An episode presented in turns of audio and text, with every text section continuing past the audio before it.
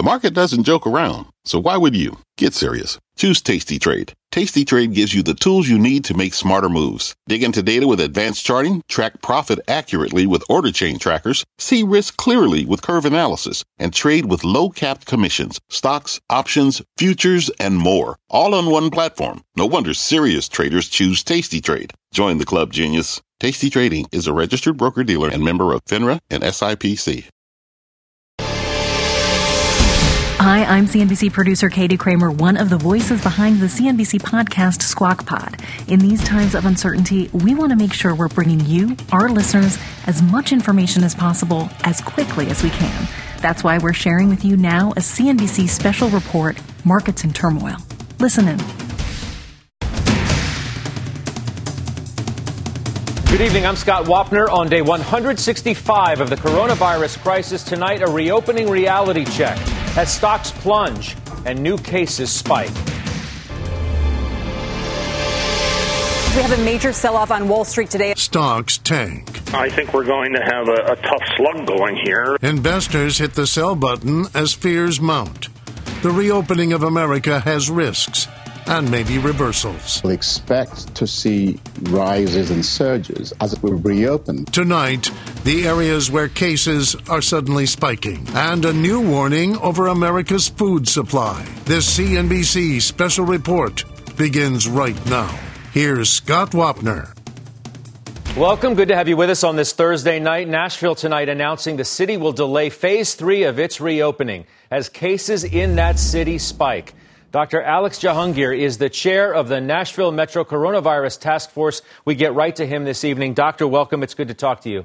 Yeah, thank you for having me. Talk to me about the decision that was made today. So in Nashville, you know, overall we we have been doing relatively well um, with with um, with our metrics. However, we did see a slight um, increase in our cases over the past several weeks, and and past 14 day, our trend has been going up. However, I would say that um, you know we what we have is great hospital capacity, great um, public health capacity, and great testing capacity. However, because we are starting to see that increase in um, case trends, the mayor and, and, I thought it'd be good to pump the brakes a little bit to make sure the next week or so we still um, are able to keep everything under control. To be clear, your 14 day average is elevated. That's one of the concerns. How long do you think this delay in the next phase of reopening will last? Well, I think um, we watch this um, daily, so I think we'll watch the rolling um, 14 day average maybe over the next uh, anywhere from three to five to seven days. Um, but I think you know Mayor Cooper has, is committed to making sure that when we reopen the city even further, um, that we do it in a safe fashion for all of Nashvillians. These are these are tough decisions that were made at the time they were made about reopening. Do you think Governor Lee acted too early and too soon in reopening the state? Well, you know, I, I, I think in Nashville we're taking a, a, a careful uh, approach. Um, obviously, Middle Tennessee and Nashville is not a, a, a, island unto itself, and so what surrounding counties are doing are um, relevant to what happens here in Nashville. But I'm very proud of what we've done here in Nashville to to keep our hospital capacity down, to keep our mortality rate down. We actually have, a, I think, one of the lowest mortality rates for a city our size and lower than our state and our nation. Um, so I'm, I'm proud of what we're doing here in Nashville. Tell me about your testing, your contact tracing, those things in the toolbox, if you will, that you're going to need to take these next steps. Sure. So when we started this in, full, in in March, we had four people doing contact tracing. We now have raised that to 125 people, which is which is gold standard, I think, for a city of our size. Furthermore, our testing capacity has risen to a point that we're doing about 7,500 tests on average a week in our city. Um, over ha- nearly half of that is conducted um, in community assessment centers that we started that are free to anyone that wants to come through and get them done. Dr. Jahangir, it's good to talk to you tonight. We'll be following what's happening in your city of Nashville. You be well. Thank you for having me. Okay, now to Dr. Scott Gottlieb. He's a CNBC contributor, of course, the former head of the FDA. Dr. Gottlieb, it's nice to see you again about this decision that was made today in Nashville. What's your reaction? Well, look, I think it's prudent um, that states take decisions to slow down the reopening as they have a surge in cases. Nashville has an uptick in cases. Um, Tennessee's never really had a decline in cases. If you look at the trend line for Tennessee since really March, um, they've had a slow increase in cases. They never had a surge in cases, never had a very large number of cases, but it's been slowly creeping up. And that's like a lot of other parts of this country. Um, we're, we're accustomed to looking at the states that had epidemics where they had a lot of cases and they've come down their epidemic curve. But there's a lot of parts of the country that have had this slow burn of cases. They've had consistent infections all the way through. Maybe the cases dropped off a little bit, but now they're picking back up. And there's a lot of states like that. Tennessee is sort of in that bucket. Um, we always expected that as we reopen, cases would bounce back up. But for a lot of states, they're bouncing back up off a baseline of spread that was there all along. You tweeted a little bit earlier tonight, I noticed nationally the positivity rate is flat. But as you mentioned, there are hotspots we need to keep an eye on. Arizona, for example, is seeing 80% of its ICU beds now taken. Florida cases are increasing by 1,000 per day. We know what's happening in Texas. How concerned are you, Dr. Gottlieb, about these hotspots we're seeing?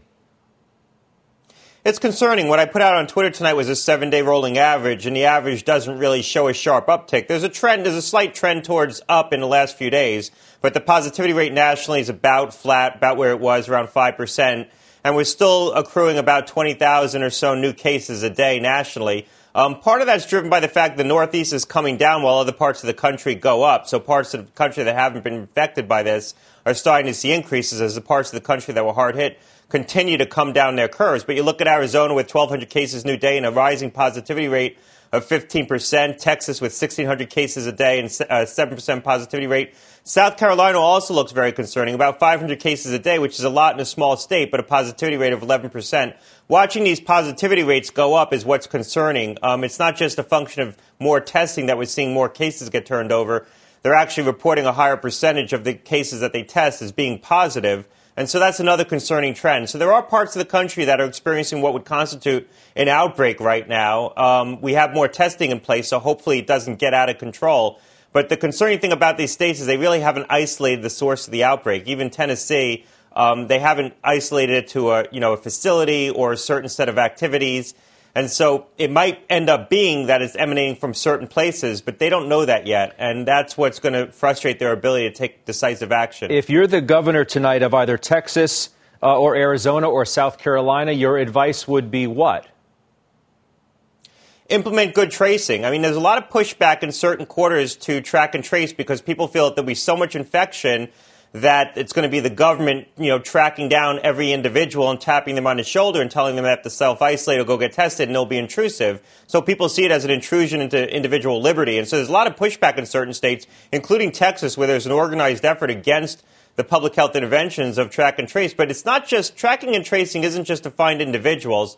It's to find settings where infection is spreading. And that's how we determine that homeless shelters were a source of spread, nursing homes we were, able, we were able to trace infections back to those places and also certain settings of uh, employment. We found warehouses and other places that en- ended up being the sources of outbreaks in communities because we were able to trace infection back to those establishments. And that's why you want to have those good public health tools in place. The governors should be really investing in that. I'm glad you talk, talked about spread. I mean, this issue of asymptomatic spread, it's been hot in the news, obviously, this week. First, we, we thought yes, then the World Health Organization sort of muddied the waters on that and said that was very rare. Now it appears that we're back to yes, there is a sizable amount of asymptomatic spread. Can you clarify where we stand tonight?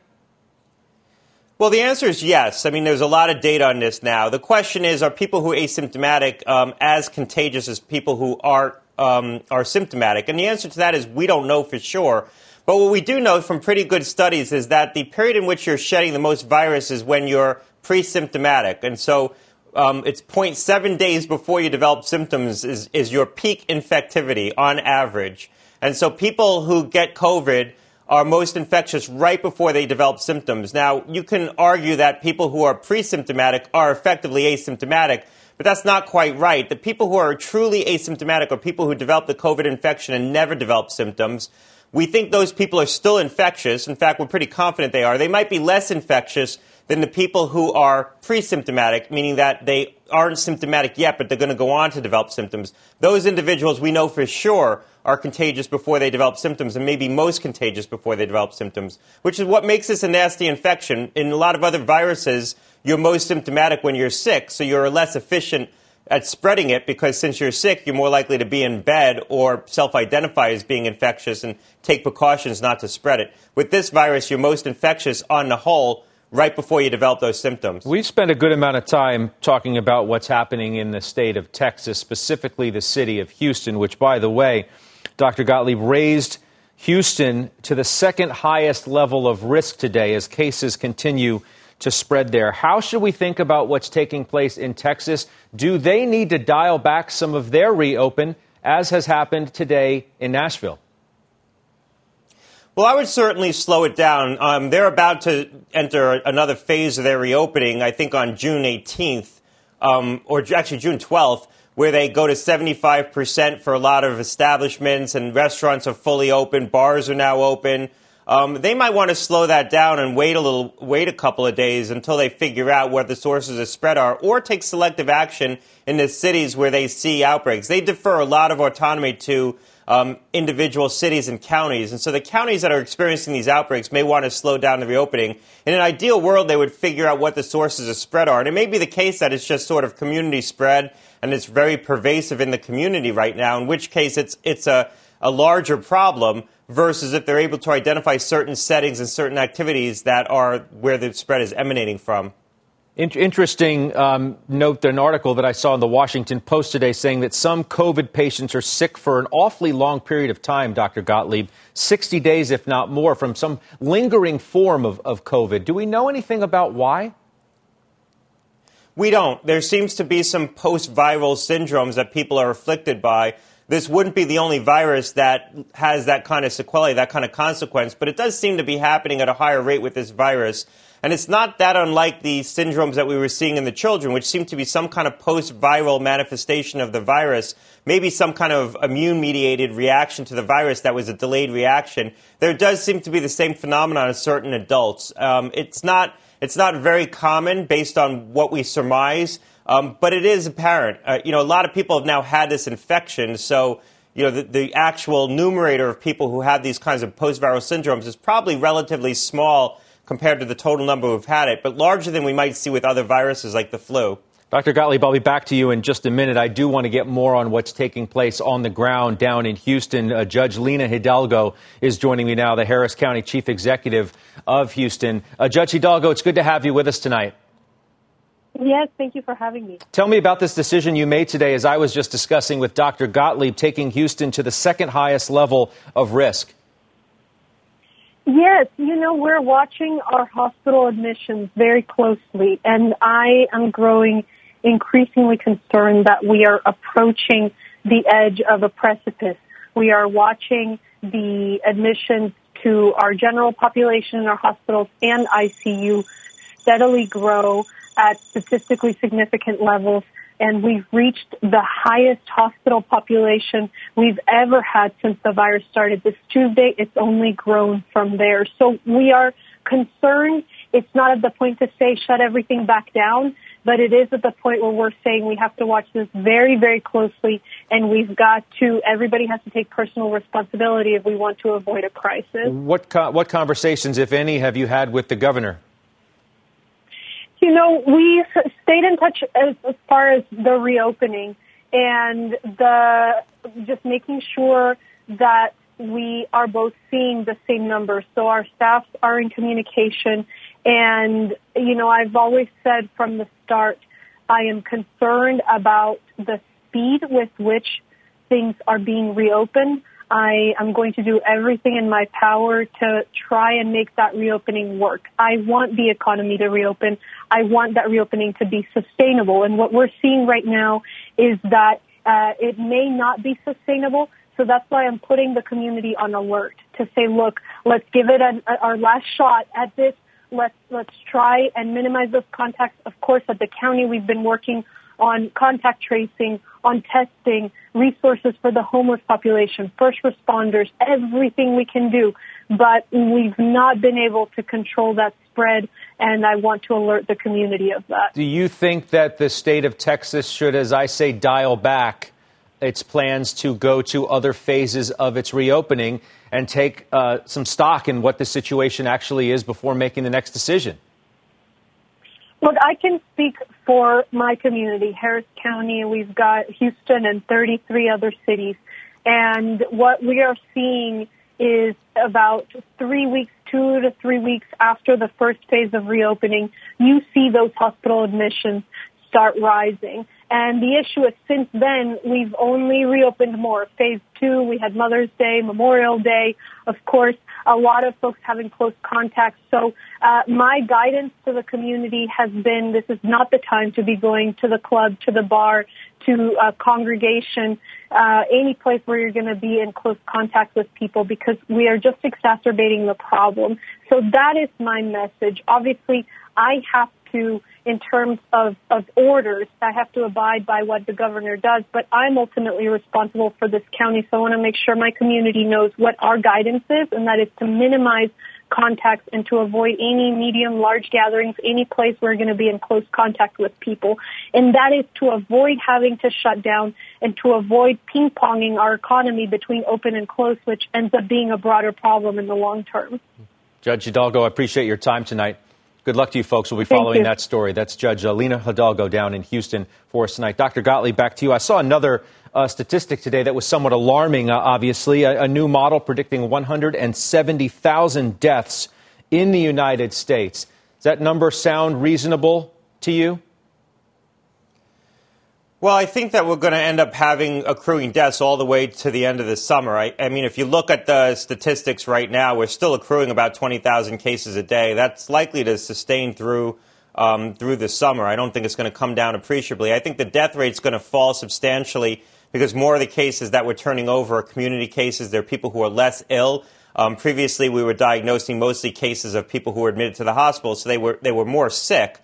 And so the death rate is going to come down for that reason, and it's also going to come down because we're going to be doing a lot better job in hospitals at preserving life. We've learned how to treat this infection much more effectively. But even if the death rate comes down to you know 300 deaths a day from COVID, um, below 500 certainly, I think we're trending towards that you're still going to end up accruing um, a lot of additional deaths between now and the end of the summer. And so you're going to get to totals certainly around 150,000, I think is realistic um, towards the end of the summer and heading into the fall. So this is just going to continue to grow. And that's, that's assuming that we don't really have a, a dramatic resurgence in infection. Um, the other thing is we're doing a lot better job protecting sites like nursing homes where there's a lot of vulnerable people, and that's also going to allow us to preserve more life. We'll get to a couple of tweets in just a moment. I do want to end this part of our conversation, though, on a positive note. There was good news out today uh, about a vaccine and therapeutics from Regeneron. News on those human trials, uh, the first antibody cocktail. What can you tell our viewers tonight about that? Well, these look very promising. Regeneron and Lilly have antibodies now in the clinic. They're in human trials. I think that these trials could go very quickly. Um, these are two experienced companies.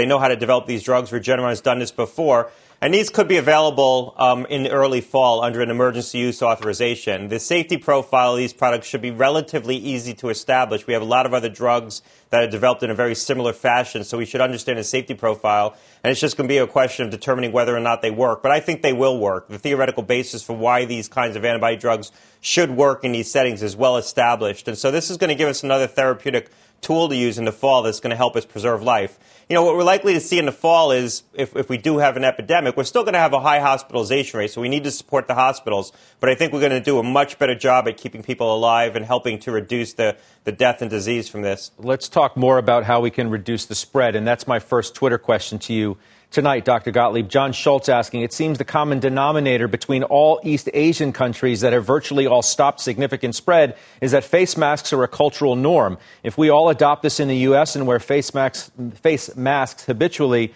should we expect the same results? I think so. Face masks work. There was a study sh- saying that if 60% of the people wore masks that was 60, percent effective, we would get the R, the reproduction rate, below one. So instead of an expanding epidemic, you'd have a shrinking one. Yesterday, there was a study out saying if 50% of people wore effective face masks, you could reduce transmission below one, again, shrink the epidemic couple of things. People need to have high quality face masks. It's a shame we can't supply our population with better quality face masks. Cloth masks are good, but they're not as good as N95 masks. And then people need to wear them properly. Um, that means when you put on a face mask, it can't just be um, a vehicle by which you end up touching your face more uh, and transmitting more infection that way. So you need to be um, mindful of how you wear the face mask.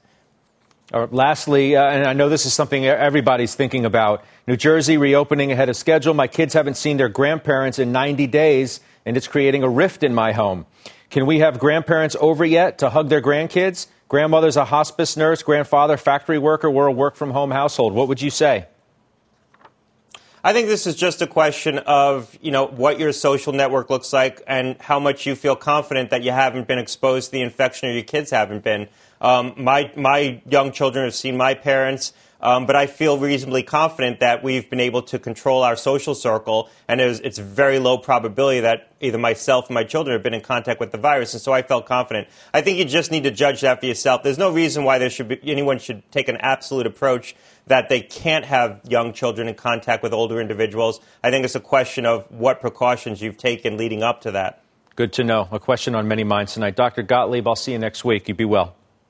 Thanks a lot. All right, that's Dr. Scott Gottlieb joining us once again tonight. A resurgence in the outbreak and a bleak warning from the Federal Reserve, costing the Dow more than 2,000 points in three days.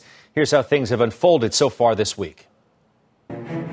It is a big day for New York City. The Big Apple set to begin reopening. Record run for stocks. The Nasdaq hitting a new all-time high. Is the S&P next? Texas was among the first states to relax its stay-at-home order, letting it expire in April. Now the state's reporting a record number of hospitalizations. After six straight days of gains, the Dow is down about 200 points right now as the reopening rally takes a bit of a breather. It's a long road. It's uh, it's uh, depending on how you count it. Uh, well more than 20 million people displaced in the labor market. It's going to take some time. Fed Chair Jay Powell highlighting the level of uncertainty that the Fed has about the economic outlook. Markets not having a good morning on this Thursday. Brutal day for the bulls and an ugly close to boot. History shows us that uh, it's very likely that we'll undercut the lows and get to levels that you know I've talked about before, which are maybe as low as uh, 1600 on the S&P. Well, for more on the market's major sell off today, let's bring in CNBC senior markets commentator Mike Santoli joining us once again. Mike's good to see you. What was today? Virus concerns, a pretty dour outlook yesterday on the recovery from the Fed chair. Combination of both?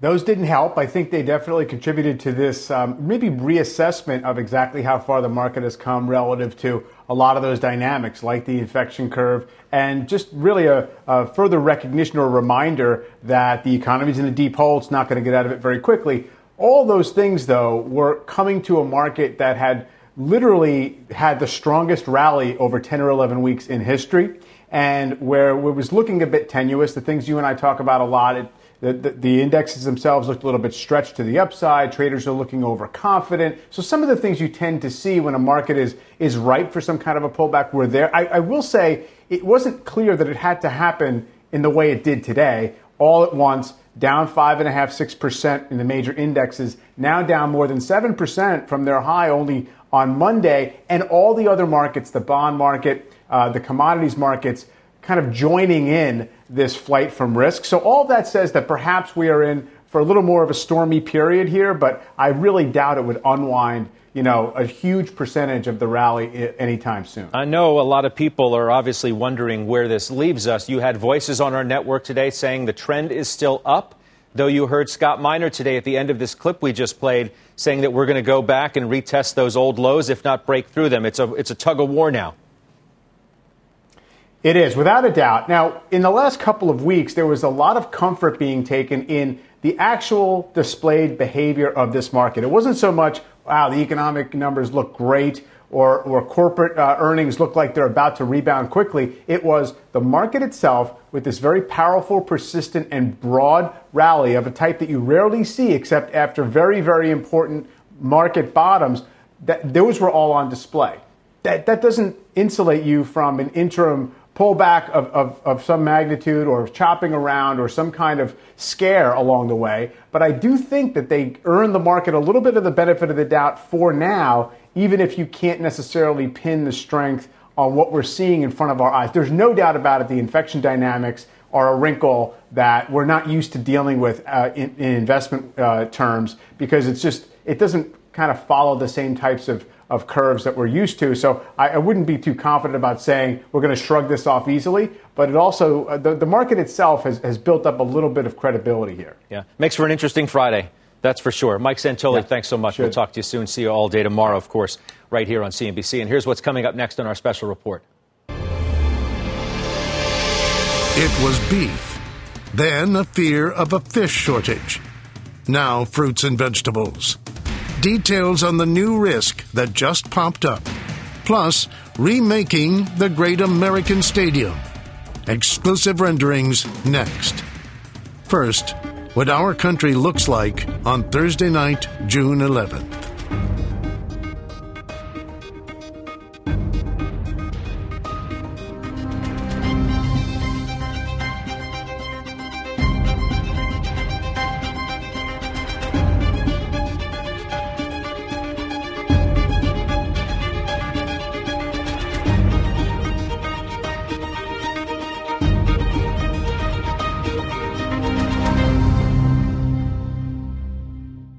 Let's get straight to the point. You want to grow your portfolio to fight rising costs of inflation or pay off your debt or anything standing in the way of you and financial freedom, right? Yahoo Finance, our sponsor today, can help.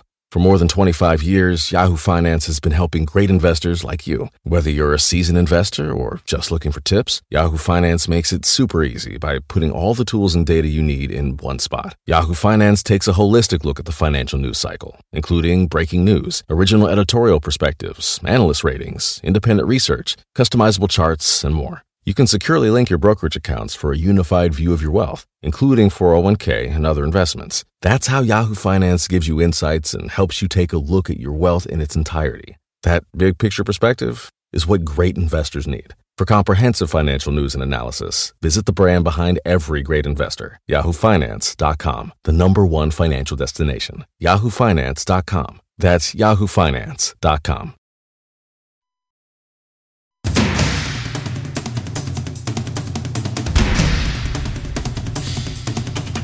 On day 165 of the crisis, here are some headlines on the virus tonight. Treasury Secretary Steven Mnuchin warning against shutting down the economy again, even if cases increase. Apartment leasing in Manhattan down 62% in May.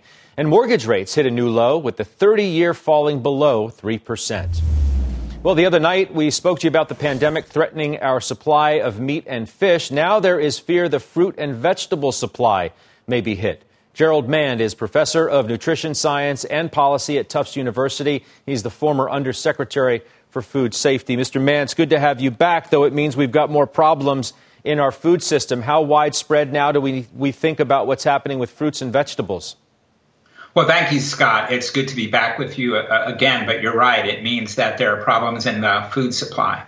Um, the good news is I think the problems are different here. Um, uh, produce, the supply is very different than our meat supply. Our meat supply is very concentrated in a few providers. Um, with produce, you have so many different farms and uh, packagers and others involved. Um, so I think the good news is you're going to see less disruption than we saw with meat. Um, the, the, the concerning news is that workers are becoming ill and dying as a result of this illness, and that could be prevented. Well, social distancing is is obviously easier in the fields than a plant, but you do have packaged vegetable and fruit companies that have to deal with shoulder to shoulder, so to speak, conditions.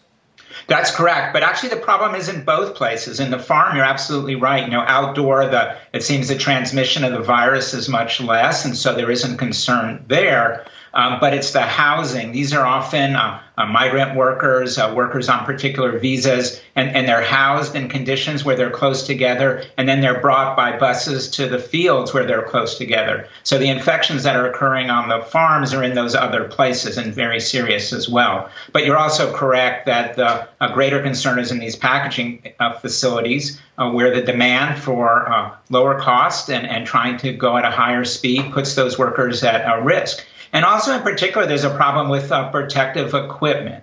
Uh, the federal government continues not to be able to provide uh, that for workers. It's interesting in farming, you know, uh, because of pesticide applications, others, uh, N95 masks, those types of respirators are things that they commonly had. Uh, they've lost access to them because the federal government hasn't provided it. How do we think about what prices may do for the consumer? We've seen prices go up, food inflation when it comes to you know beef, red meat. What about fruits and vegetables? I think that food overall, um, the prices are increasing um, because of the challenges of, of providing uh, uh, the supply, the cost, the workers. So you're going to see some increase, uh, but hopefully not too much, and hopefully um, um, will, be it won't be you know some, but not that much. Haven't had really to, any answers of yes on this to, to date when it relates to the contamination of of the food product itself. Are you concerned at all about that? No, that, that's one thing we know well. We understand uh, food safety. This illness is not transmitted through our food. And, and, so, one concern people should not have is that this food might present a, a risk uh, to them. They're, they're, they're safe uh, there. Uh, the concern is that our fellow citizens, people who are working in the farms, are working in the packaging facilities, are getting uh, sick. Uh, they're dying. And if the federal government would do more, that could be prevented. Jerry, you take care. I appreciate you coming back on our show tonight. That's Jerry Mande, professor of nutrition science and policy, Tufts University. As the country reopens, stadiums now forced to rethink their layouts to better allow social distancing. Tonight, what it all may look like when you go to the next game. Here is Diana Olick. Every venue in the country is having these conversations right now. Um, we're talking to baseball owners, football owners, basketball owners, and their operations staff uh, literally every day. Don Barnum leads the global sports studio at architecture firm DLR Group. I think we're going to see changes in the entry sequence, food and beverage service, and the most uh, impactful thing will be in the seating bowl itself. Barnum and his team are creating virtual designs showing how seating could be modified to create socially distanced boxes complying with the CDC's six foot separation, which would result in only about 18% stadium capacity. Then, more socially relaxed standards as requirements change. What we hope is that that is either the threshold to start from and then we move through maybe different gradations of 20 30 40 50% they also looked at expanding more social viewing areas so you might stand at a railing and watch the game or be in a bar environment where in between socializing you watch part of the game. Food services will also change with fans ordering and purchasing on apps from their seats and then getting an alert when quick pickup is ready. Ticket entry will also become contact free we put a ticket scanning system into a 75,000 seat stadium last summer, and that was a cost of about $1.5 million. Costs will, of course, vary as you run the gamut of facilities from major professional sports stadiums and arenas to colleges, large and small, and even high schools. But no question, there will be sizable investments across every sports franchise and venue. Diana Olick, CNBC, Washington. Here's what's coming up next on this CNBC special report. Ahead tonight, a world famous restaurateur in a city known for its food on his reopening challenges. Plus, the battle for black owned businesses in need of bank loans. Two experts on the subject on why it's so hard. We're back in two minutes. What's on the horizon for financial markets? At PGIM, it's a question that over 1,400 investment professionals relentlessly research in pursuit of your long term goals. Specialized across asset classes, but united in collaboration, our teams provide global and local expertise. Our investments shape tomorrow, today. Pursue your tomorrow with PGIM, a leading global asset manager. This podcast is supported by FedEx. Dear small and medium businesses, no one wants happy customers more than you do. So you need a business partner just like you. Like FedEx, who understands your passion for serving your customers because they have the same commitment towards you. That's why FedEx offers you picture proof of delivery, packageless and paperless returns, as well as weekend home delivery to 98% of the U.S. on Saturday and 50% on Sunday. See the FedEx service guide for delivery information. What's more, FedEx Ground is faster to more locations than UPS Ground. Trust FedEx for timely deliveries. See what FedEx can do for your business. Absolutely, positively FedEx.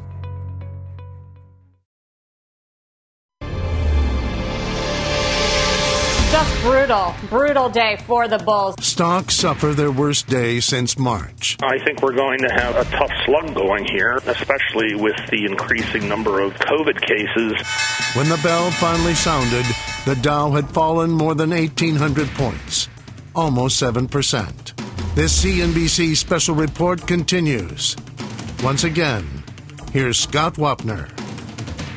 Welcome back. In this time when questions about inequality have risen to the surface, capturing attention nationwide, we're talking about another area tonight where the numbers show unfairness. Recent reports show the rate of rejections for business loans for black owned companies are double the rate of rejections for white Americans.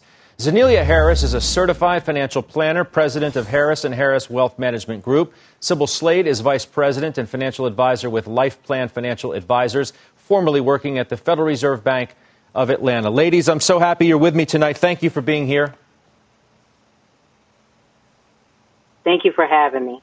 Sybil, I, I want to begin with you. Um, 50% of, of loans turned down for black owned businesses is such a troubling number.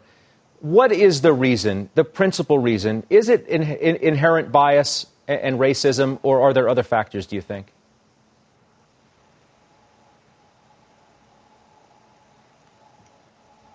Well, yes, um, there are other factors as well. Certainly, there are structural barriers, but there are also um, barriers that are not structural. Some things are actually um, incumbent upon the actual borrower uh, to be prepared with, such as their financial documents and statements, such as uh, their credit history. Maybe they have a thin file. Maybe it's the age of the business. Maybe their cash flow. There is not uh, enough uh, debt coverage ratio to cover the debt. Um, most lenders like to see a two to one debt coverage ratio.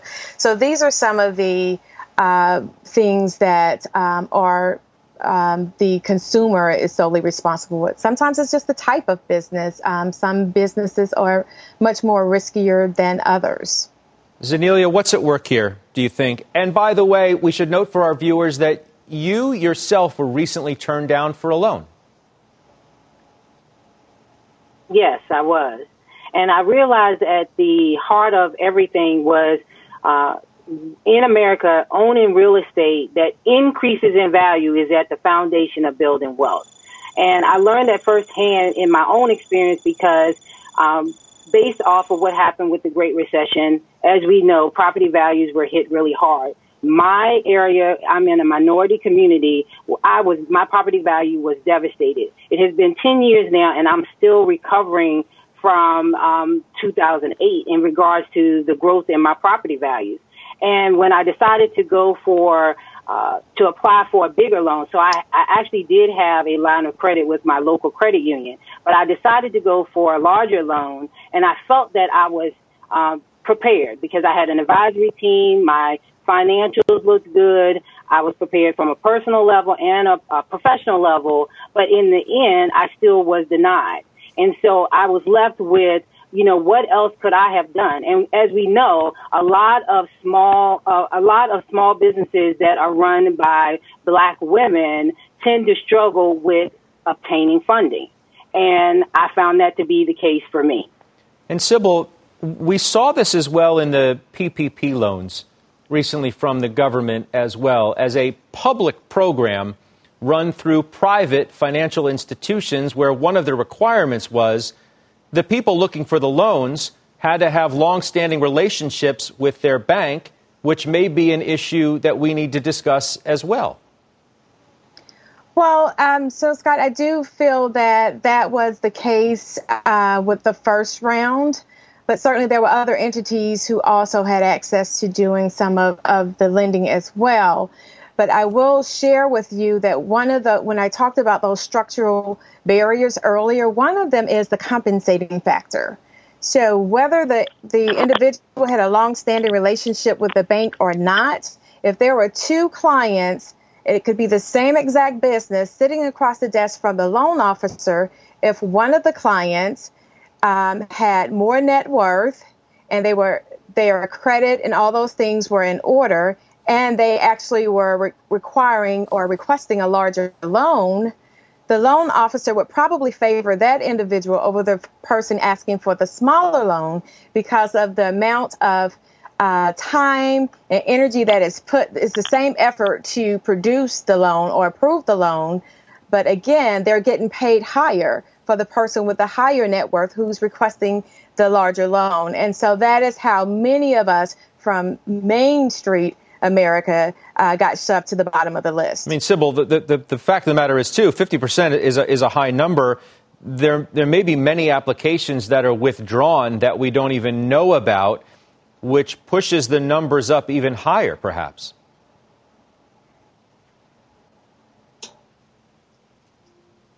So, so you know, your question you're asking about basically the denials, but certainly there's a whole nother uh, swath of people who may have started the application and became discouraged and did not complete the application, and that doesn't take into account those who didn't even bother. They were discouraged from the onset, so they didn't even they didn't even do a withdrawal of their application. So that's a whole nother segment of the population that I'm sure that uh, that 50% number would be much higher if we actually had those real numbers for those who truly needed the loan and were discouraged or decided to withdraw.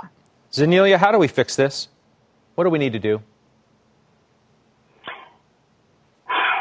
So I think at the cusp of it is um, we need to recognize that this problem within the minority community has to be solved with um, actually doing some things differently. Um, black businesses um, ha- have struggled with using everything that they have in order to survive and have not always thrived in the environment that we have. And so, you know, we do have these community development in, um, financial institutions that are there to help us. I actually have one um, in my community, and that is the institution that I went through for my loan. But I do think that there needs to be a lot more um, hand holding with what is required in order to um, to uh, move forward in the loan process. Again, I I had an advisory team that advised me from a CPA to a business banker. Um, and I still felt like, um, you know, I thought I was prepared because of the fact that I had all of these things in place. But I think at the begin, at the, at the cusp of it all is, you know, providing resources, even more resources to help guide us through that process so that even even if we get a no, we truly understand why we got the no, and then we can go back and repair what things we need to fix in order to move forward so that when we reapply, we're able to um, obtain that funding in order to carry our business and to leave a legacy for our family. Appreciate the conversation tonight. We'll continue to follow this story. Thanks so much for being with us tonight. Thank you for having us. Good Thank to have you. you. both with us tonight. Uh, Zanelia Harris and Sybil Slade. Here's what's coming up next on this CNBC special report. Ahead, the man behind a string of world famous New Orleans based restaurants on how the reopening is going for him. First, our world on the 165th day of the coronavirus crisis.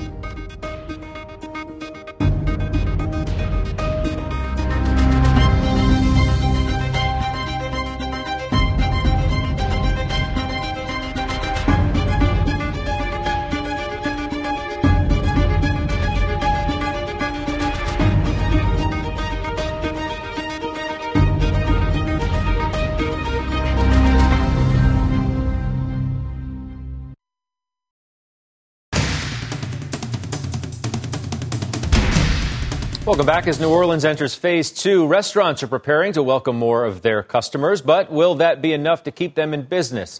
Ralph Brennan is the president of a world famous New Orleans based restaurant group. He's with us tonight. Mr. Brennan, it's nice to talk to you. Can I get my bananas Foster uh, again Yes, down sir. in New Orleans? I'd love to make it for you. That's good news. T- tell me the status of your restaurants. You have a couple open right now at limited capacity, right? That's correct. We have uh, five restaurants in New Orleans, and uh, two of them are open already. They've op- been open for about three weeks. Uh, Ralph's on the Park out in Mid City, across from City Park and the Museum of Art. And then we have uh, Napoleon House down in the French Quarter that uh, is uh, bit, it's been operating for over 100 years, and it closed. Both Ralph's and uh, Ralph and uh, Napoleon House have been serving curbside until we reopened. We'll be opening Brennan's this weekend, tomorrow actually. Uh, and then we have a restaurant in Southern California at Disneyland, the Jazz Kitchen. We got some great news uh, last night from Disney that we'll be able to open there in July. The problem is we're opening at 25% capacity, and then on Saturday here in New Orleans, we get to go to 50% capacity. And, uh, you know, that's just not enough uh, to, to, to, make it. And with the tables separated as far as they are, even the dining experience isn't, isn't the greatest because uh, there's vast empty space in each of the dining rooms. Yeah, I was going to ask you about that. I mean, put me on the ground first in New Orleans before we move uh, west to go to, to Disneyland. What does the restaurant look like? How's business been? Are, are you filling all the tables, even in the limited capacity that you're able to? At Ralph's in the Park, we are able to fill up, particularly on the weekends. Uh, we're getting strong support from the neighbors. Uh, that's very much of a local restaurant, and it's surrounded by neighborhoods there in Mid City and we've been able to fill those up. And so we're hopeful that when we go to 50%, we'll get a little bit more business. We're probably doing about 30% of the revenue that we would normally do on the Friday and Saturday night, but only about 15 or 20% of, of normal on Wednesdays and Thursdays. Napoleon House, unfortunately, because it's very quiet here in the French Quarter. Uh, a couple of weeks ago, you could have heard a pin drop down here in the quarter. It's starting to pick up, but it's a slow, slow process. And uh, we have not been able to fill up Napoleon House yet. Hmm. Uh, what, what do you anticipate out at, out at Disneyland? Uh, you know, I'm hopeful that because it's at Disneyland and with the theme parks there, uh, we will be opening at a reduced capacity. But I'm hope hopefully we'll be able to do much better out there, just because you know Disney has the marketing uh, pull to bring people to the resort. And what's the status of your staff in, in, all of your restaurants? Were you were you able to keep them on, on board during all the shutdown, or, or how did that work? Well, we've kept our management team in place because I learned that lesson after Hurricane Katrina 15 years ago. Uh, that that if you have your management team in place, it's help, helpful in rebuilding. Uh, it took us quite a, a, long time to rebuild after Hurricane Katrina. Uh, our hourly staff, uh, we furloughed uh, everyone, and then uh, we took advantage of the PPP. And eight weeks ago, we brought back our our hourly employees for eight weeks and paid them what they would have been making prior to uh, the shutdown. And uh, that t- is ending, though, uh, this week. So we, are going to need to furlough uh, those individuals. Uh, in California, fortunately, since we, we're going to reopen in 28 days, uh, we'll be able to bring them back very quickly and get them working. We wish you well, Ralph. We'll check in with you again. Great bunch of restaurants in what is a great, great restaurant town. We'll talk to you again soon. Great, thanks. All right, that's, that's, Ralph Brennan with us tonight. Tonight's top stories plus our restaurant shout out is next.